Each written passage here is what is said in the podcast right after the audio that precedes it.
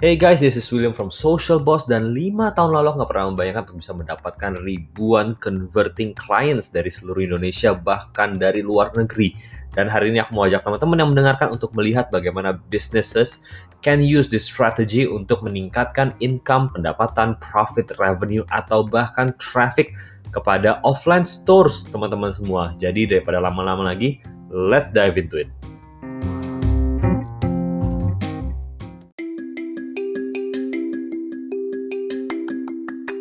Hey guys, sorry banget aku ngeganggu podcast aku sendiri, tapi aku mau kasih tahu sesuatu yang menarik untuk teman-teman service professionals dan aku mau kasih tahu tentang sebuah webinar yang aku sendiri yang ngajar di sana untuk teman-teman service professionals membangun konten yang menarik, membangun network secara online dan mendapatkan klien secara online juga dan apa aja yang harus dilakukan ketika kita membangun social media presence di social media pastinya. Jadi kalau itu teman-teman orangnya pastikan klik link di bawah ini di dalam description box dari podcast ini dan kita akan ketemu di webinarnya dan sebelum kita langsung ke webinarnya pastikan teman-teman lanjutin dengan podcastnya dan let's dive into it. Berarti konten yang harus kita buat adalah konten-konten yang bisa meningkatkan satu trust kita sebagai professionals dan kedua trust kita sebagai orang yang bisa di-approach dan bisa diajak ngomong. Nah, ini yang menarik kita mau bahas ya. Uh, soal approachable, contoh lah kita uh, financial advisors. Kita tulis kita advisors, tapi gaya kita pertama kayak sales. Orang juga kayak, kok ini nggak matching ya tulisannya financial consultant, tapi isi konten Instagramnya nggak ada konsultan-konsultannya banget. Isinya sales banget. Promo A, promo B, promo C, promo D memang sales, nggak usah tulis-tulis consultant. Nah, ketika itu kejadian, kita mau ngomong gimana sama orang yang bikin konten yang satu, promotional semua. Apa yang mau diajak ngomong? Gak bisa. Artinya ketika itu nggak bisa diajak ngomong, pastilah kita nggak bisa jualan. Itu yang pertama. Kedua, profile picture-nya, foto perusahaannya. Contoh, uh, foto perusahaan ini logonya, logo perusahaan kita. Padahal namanya nama personal. Lah aneh banget orang teman-teman pasti dengar masih bingung kayak mana ada sih orang kayak gitu? Percayalah follower saya financial consultants banyak seperti itu. Jadi teman-teman financial consultants yang lagi dengerin cek deh Instagramnya. Profile picture-nya professional headshot kita nggak? Paling nggak muka kita deh, deh kelihatan dengan jelas nggak? Kalau nggak ganti. Kenapa? Kita mau kita bisa diajak ngomong. Kalau kita nggak bisa diajak ngomong ya kita nggak mungkin bisa dapat trust. Bayangin deh gini deh, aduh aku jadi kayak harus ngajarin cara berteman lagi. Gimana caranya kita bisa percaya sama teman kita? Ya karena kita punya hubungan. Gimana cara kita bisa punya hubungan dengan teman-teman kita? Karena kita punya koneksi sama mereka. Gimana cara kita bisa punya koneksi dengan mereka kalau kita tidak punya conversation dasarnya, conversation awalnya. Nah, gimana cara kita bisa punya conversation awal kalau misalkan konten kita promotional dan foto kita logo perusahaan. Nggak ada orang yang mau ngomong sama kita. Nah, itu yang bikin konten Instagram itu nggak men eh konten Instagram, konten uh, financial consultant atau financial advisor biasanya nggak menarik. Service professionals yang lain sama nggak? Sama, sama, sama. Adalah agency-agency, social media agency yang aku tahu pribadi gitu ya, atau enggak aku kenal, aku pernah lihat di iklan dan lain-lain. Aku melihat Instagramnya engagementnya rendah nggak tahu ya misalkan engagement rendah itu memang bukan menjamin kliennya nggak banyak gitu ya. Ada yang engagement rendah tapi iklannya gila-gilaan jadi kliennya banyak. Ada ada yang kayak gitu juga. Tapi kan kita ketika kita melihat konsep dari digital marketing itu kan ada namanya paid own earn media. Nah kalau kita fokus pada paid media terus-menerus dan tanpa kita menghasilkan own media kita yaitu adalah followers Instagram kita yang akhirnya kita convert jadi database susah gitu kan. Kalau once tiba-tiba kejadian apa-apa dengan kita punya konten atau kita punya uh, platform misalnya kita pakai Instagram. Tiba-tiba Instagram bilang gini ah gue mau hapus Instagramnya mati lu semua. Wah mati semua pebisnis pebisnis yang pakai Instagram mati semua. Kenapa? Ya Instagram udah nggak mau punya lagi kita mesti gimana kalau kita nggak punya database uh, orang-orang yang follow kita? Bisnisnya hilang semuanya benar-benar hilang. Apalagi kalau misalnya gini influencer-influencer yang bangun bisnisnya didasari oleh social media Instagram wah nggak ada database. Kita ketika mau pindah ke platform lain nggak mungkin bisa kasih tahu mereka punya kita punya followers 50 ribu followers kita 100 ribu followers kita kita nggak bisa connect sama mereka. Lah kita nggak punya database nya mereka. Nah, ya kan? Jadi ketika kita bangun konten, social media agency, uh, professionals, FA, financial consultants, property consultants, guru, teacher, coach, business consultants, siapa pun kita, pastikan konten kita itu satu approachable, bisa diajak ngomong, personal dan juga professional at the same time. Udah gitu doang toh. Memang konten yang valuable itu ada empat standarnya indikatornya konten valuable itu empat edukatif, entertaining, relatable, engaging. Nah, dari empat ini kita mau bikin kayak apa? Kalau edukatif, mungkin profesionalnya kita. Entertaining, Instagram story kita bisa entertaining, kita bisa ngomong tentang uh, kejadian sehari-hari dan lain-lain segala macam. Kita bisa ngomongin hal kayak gitu ya. Nah, kemudian apalagi relatable, kejadian sehari-hari lagi kita bisa sharing, oh guys lagi macet nih, oh lagi PSBB nih, ngomongin tentang PSBB. Relatable, engaging juga nggak at the same time, engaging juga cara ngomong kita, cara kita sharing, dan lain-lain. Itu perlu kita pelajarin gimana cara ngomongnya. Nah, konten menurut menurut aku pribadi ya, sebagai service professional adalah kita perlu yang tadi aja dua, profesional dan personal. Profesional akan membuat kita dihargai, personal akan membuat kita disukain. Nah, masalahnya banyak orang itu nggak nggak nangkep gitu. Maksudnya tuh kayak profesional harus karosel ya Will harus ngajar? Enggak nggak harus. Sama sekali nggak harus. Foto kita aja lagi di kantor. Foto kita aja lagi ngajar.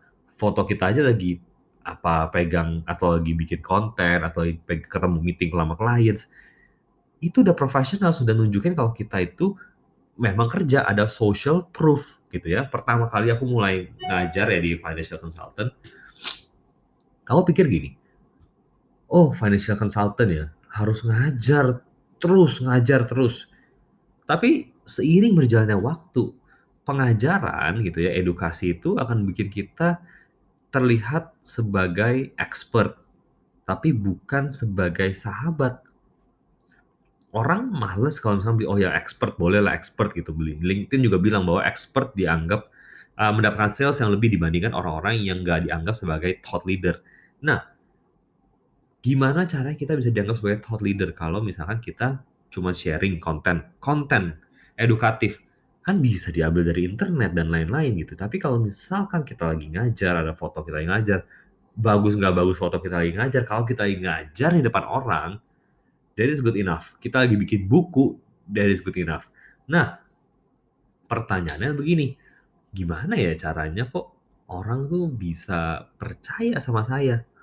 setelah kita bikin konten, profesional kah, personal kah, atau apa pun itu, satu, ajak ngobrol followersnya, bikin mereka tuh tahu kehidupan kita sehari-hari.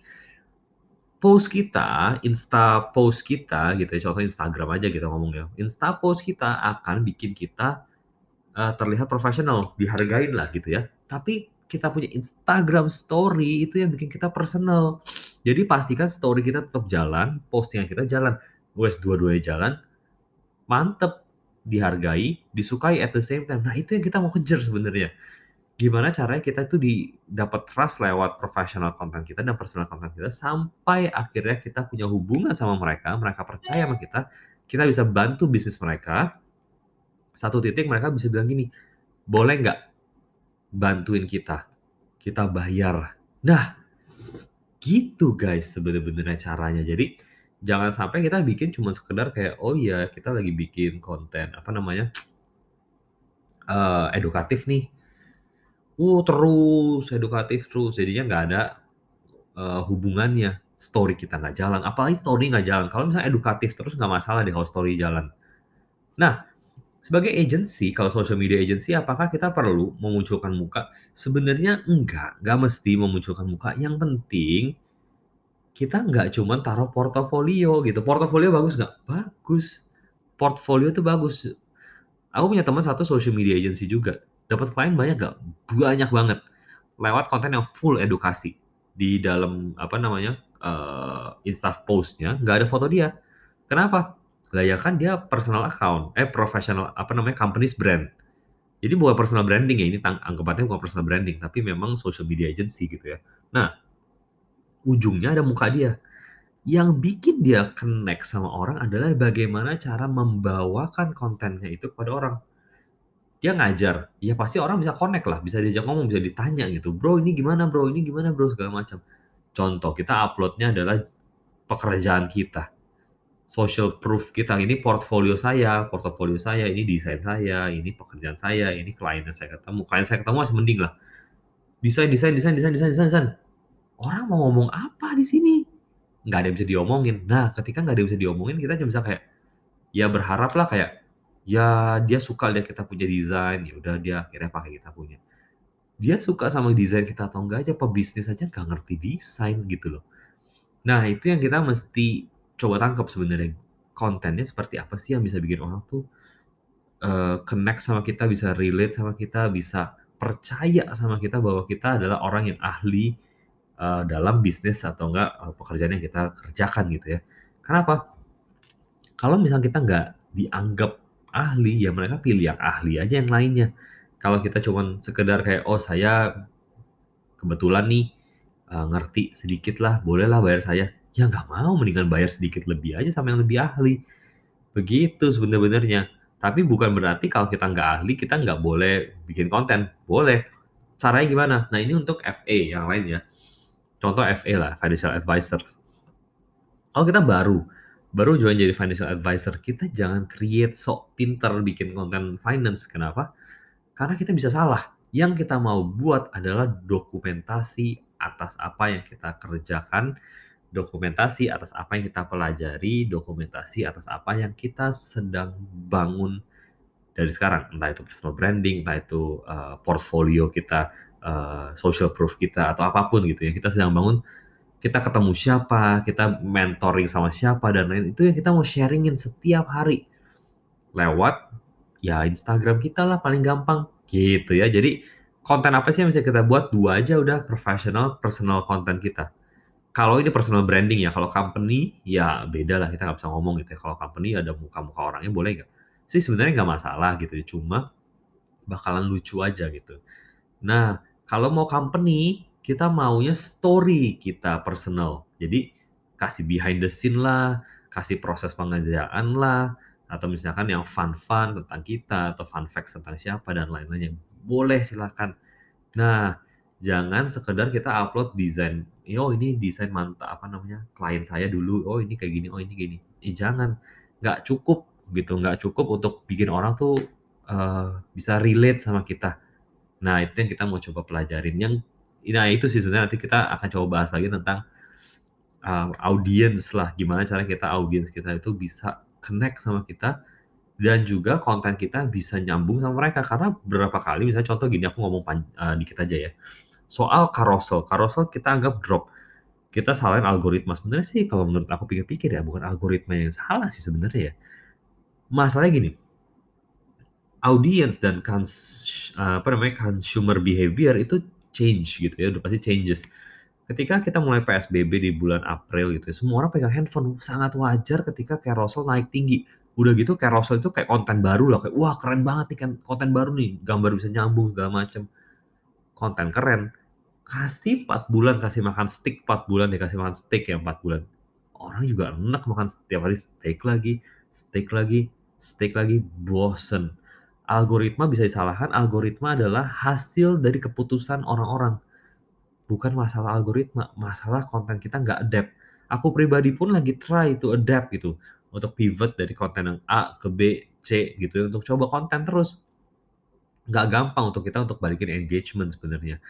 Tapi kita masih sadar bahwa perubahan itu pasti ada, carousel nggak selama-lamanya hidup gitu. Jadi uh, ya kita mesti adapt lah sama situasi yang yang pasti adalah kita tetap bis, harus connect sama orang.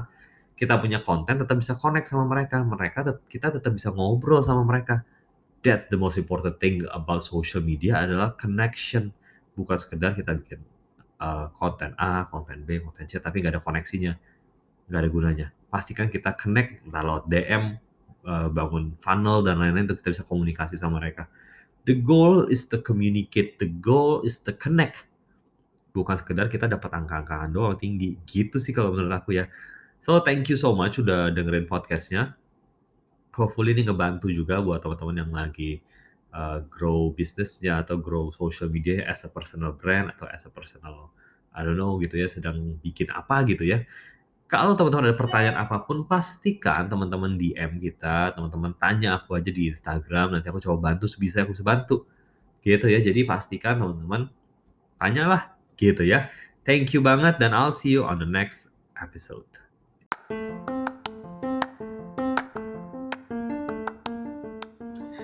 Hey guys, thank you banget udah dengerin podcast dari Social Boss hari ini dan kita akan ketemu lagi di podcast berikutnya. Tapi sebelum teman-teman leave podcast ini, pastikan teman-teman sekali lagi teman-teman klik linknya untuk webinar untuk teman-teman yang service professionals dan juga jangan lupa untuk follow podcast ini. Kalau misalnya teman-teman ada di Apple Podcast, pastikan untuk review juga, untuk kasih likes-nya. Kalau misalnya di Spotify, pastikan di follow.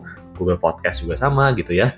Jangan lupa juga untuk follow social media channel kita yang lainnya dari Instagram, Twitter, LinkedIn, bahkan ke website kita untuk mendapatkan konten-konten yang lebih banyak lagi daripada yang ada di sini. Jadi thank you banget udah dengerin podcastnya dan I'll see you on the next episode. Berarti konten yang harus kita buat adalah konten-konten yang bisa meningkatkan satu trust kita sebagai uh, professionals dan kedua trust kita sebagai orang yang bisa di-approach dan bisa diajak ngomong. Nah, ini yang menarik kita mau bahas ya. Uh, soal approachable, contoh lah kita uh, financial advisors. Kita tulis kita advisors, tapi gaya kita pertama kayak sales. Orang juga kayak, kok ini nggak matching ya tulisannya financial consultant, tapi isi konten Instagramnya nggak ada konsultan-konsultannya banget. Isinya sales banget. Promo A, promo B, promo C, promo D memang sales, nggak usah tulis-tulis consultant. Nah, ketika itu kejadian, kita mau ngomong gimana sama orang yang bikin konten yang satu promotional semua. Apa yang mau diajak ngomong? Gak bisa. Artinya ketika itu nggak bisa diajak ngomong, pastilah kita nggak bisa jualan. Itu yang pertama.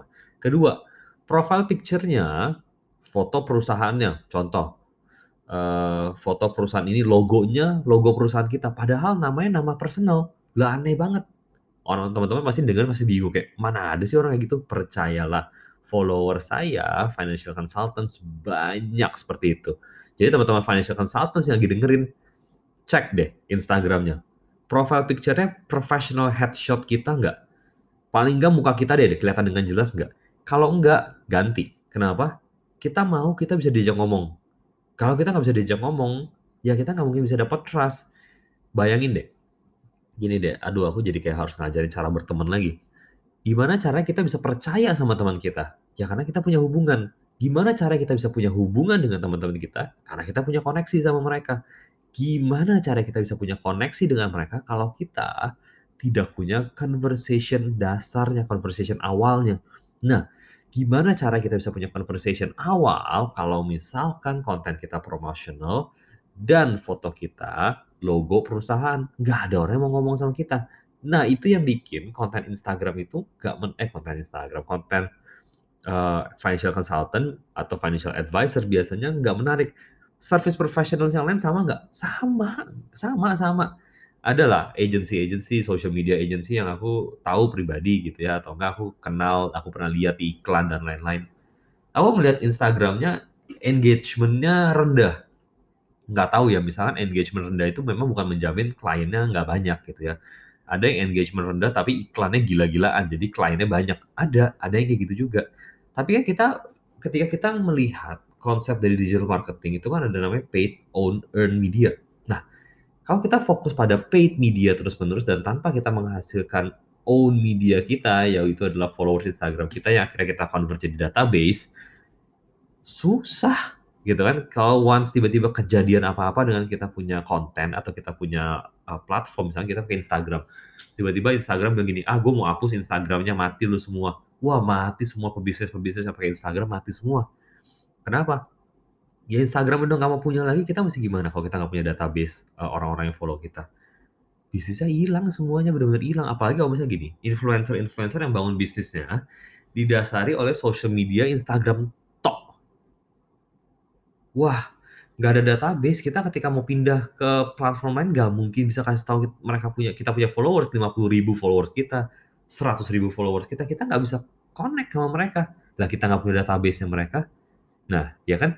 Jadi ketika kita bangun konten social media agency, uh, professionals, FA, financial consultants, property consultants, guru, teacher, coach, business consultants, siapa pun kita, pastikan konten kita itu satu approachable, bisa diajak ngomong, personal dan juga professional at the same time. Udah gitu doang toh. Memang konten yang valuable itu ada empat standarnya indikatornya konten valuable itu empat edukatif, entertaining, relatable, engaging. Nah dari empat ini kita mau bikin kayak apa? Kalau edukatif, mungkin profesionalnya kita. Entertaining, Instagram story kita bisa entertaining, kita bisa ngomong tentang uh, kejadian sehari-hari dan lain-lain segala macam. Kita bisa ngomongin hal kayak gitu ya. Nah, kemudian apalagi relatable, kejadian sehari-hari lagi. Kita bisa sharing, oh guys lagi macet nih, oh lagi PSBB nih, ngomongin tentang PSBB. Relatable, engaging juga nggak at the same time, engaging juga cara ngomong kita, cara kita sharing, dan lain-lain. Itu perlu kita pelajarin gimana cara ngomongnya. Nah, konten menurut menurut aku pribadi ya sebagai service professional adalah kita perlu yang tadi aja dua profesional dan personal. Profesional akan membuat kita dihargai personal akan membuat kita disukain.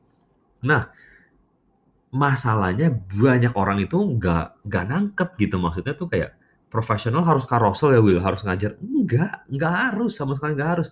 Foto kita aja lagi di kantor foto kita aja lagi ngajar foto kita aja lagi apa pegang atau lagi bikin konten atau lagi ketemu meeting sama clients itu udah profesional sudah nunjukin kalau kita itu memang kerja ada social proof gitu ya. Pertama kali aku mulai ngajar ya di financial consultant kamu pikir gini oh financial consultant ya harus ngajar terus ngajar terus.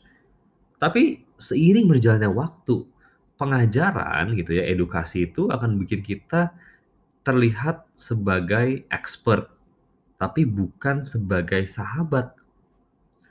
Orang males kalau misalnya beli, oh ya expert, boleh lah expert gitu beli. LinkedIn juga bilang bahwa expert dianggap uh, mendapatkan sales yang lebih dibandingkan orang-orang yang nggak dianggap sebagai thought leader. Nah, gimana caranya kita bisa dianggap sebagai thought leader kalau misalkan kita cuma sharing konten, konten edukatif, kan bisa diambil dari internet dan lain-lain gitu. Tapi kalau misalkan kita lagi ngajar, ada foto kita lagi ngajar, bagus nggak bagus foto kita lagi ngajar, kalau kita lagi ngajar di depan orang, that is good enough. Kita lagi bikin buku, that is good enough. Nah, pertanyaannya begini, gimana ya caranya kok orang tuh bisa percaya sama saya? Setelah kita bikin konten, profesional kah, personal kah, atau apa pun itu, satu, ajak ngobrol followersnya, bikin mereka tuh tahu kehidupan kita sehari-hari. Post kita, Insta post kita gitu ya, contoh Instagram aja kita ngomong ya. Insta post kita akan bikin kita uh, terlihat profesional, dihargain lah gitu ya. Tapi kita punya Instagram story itu yang bikin kita personal. Jadi pastikan story kita tetap jalan, postingan kita jalan. Wes dua-duanya jalan, mantep, dihargai, disukai at the same time. Nah itu yang kita mau kejar sebenarnya gimana caranya kita di dapat trust lewat professional content kita dan personal content kita sampai akhirnya kita punya hubungan sama mereka, mereka percaya sama kita, kita bisa bantu bisnis mereka. Satu titik mereka bisa bilang gini, boleh nggak bantuin kita? Kita bayar. Nah, gitu guys sebenarnya caranya. Jadi jangan sampai kita bikin cuma sekedar kayak oh iya kita lagi bikin konten apa namanya uh, edukatif nih Uh, terus, edukatif terus, jadinya nggak ada, uh, hubungannya, story kita nggak jalan, apalagi story nggak jalan, kalau misalnya edukatif terus nggak masalah deh kalau story jalan. Nah, sebagai agency, kalau social media agency, apakah kita perlu memunculkan muka? Sebenarnya enggak, nggak mesti memunculkan muka, yang penting kita nggak cuma taruh portofolio gitu, portofolio bagus nggak? Bagus, portfolio itu bagus. Aku punya teman satu social media agency juga. Dapat klien banyak gak? Banyak banget. Lewat konten yang full edukasi. Di dalam apa namanya uh, Insta postnya nggak ada foto dia. Kenapa? Lah ya kan dia personal account, eh professional apa namanya company's brand. Jadi bukan personal branding ya, ini anggapannya bukan personal branding, tapi memang social media agency gitu ya. Nah, ujungnya ada muka dia. Yang bikin dia connect sama orang adalah bagaimana cara membawakan kontennya itu kepada orang dia ngajar, ya pasti orang bisa connect lah, bisa diajak ngomong, bisa ditanya gitu, "Bro ini gimana Bro ini gimana Bro?" Segala macam.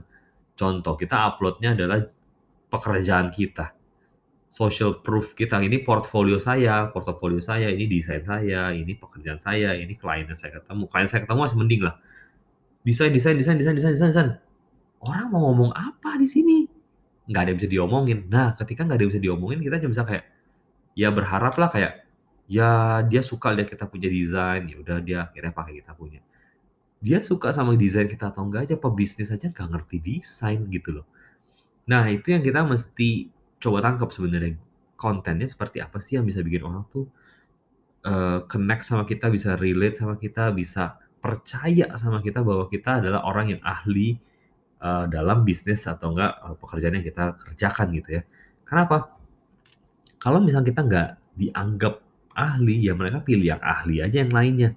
Kalau kita cuman sekedar kayak, "Oh saya kebetulan nih, eee, ngerti sedikit lah, bolehlah bayar saya." Ya nggak mau, mendingan bayar sedikit lebih aja sama yang lebih ahli. Begitu sebenar-benarnya. Tapi bukan berarti kalau kita nggak ahli, kita nggak boleh bikin konten, boleh. Caranya gimana? Nah ini untuk FA yang lain ya. Contoh FA lah, financial advisors. Kalau kita baru, baru join jadi financial advisor, kita jangan create sok pinter bikin konten finance. Kenapa?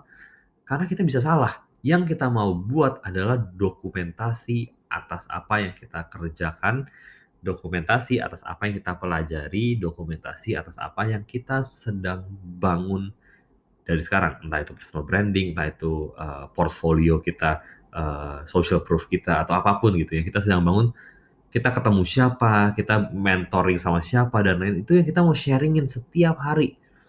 Lewat ya Instagram kita lah paling gampang gitu ya. Jadi konten apa sih yang bisa kita buat? Dua aja udah professional personal konten kita kalau ini personal branding ya, kalau company ya beda lah kita nggak bisa ngomong gitu ya. Kalau company ada muka-muka orangnya boleh nggak? Sih sebenarnya nggak masalah gitu ya, cuma bakalan lucu aja gitu. Nah, kalau mau company, kita maunya story kita personal. Jadi kasih behind the scene lah, kasih proses pengerjaan lah, atau misalkan yang fun-fun tentang kita atau fun facts tentang siapa dan lain-lainnya. Boleh silakan.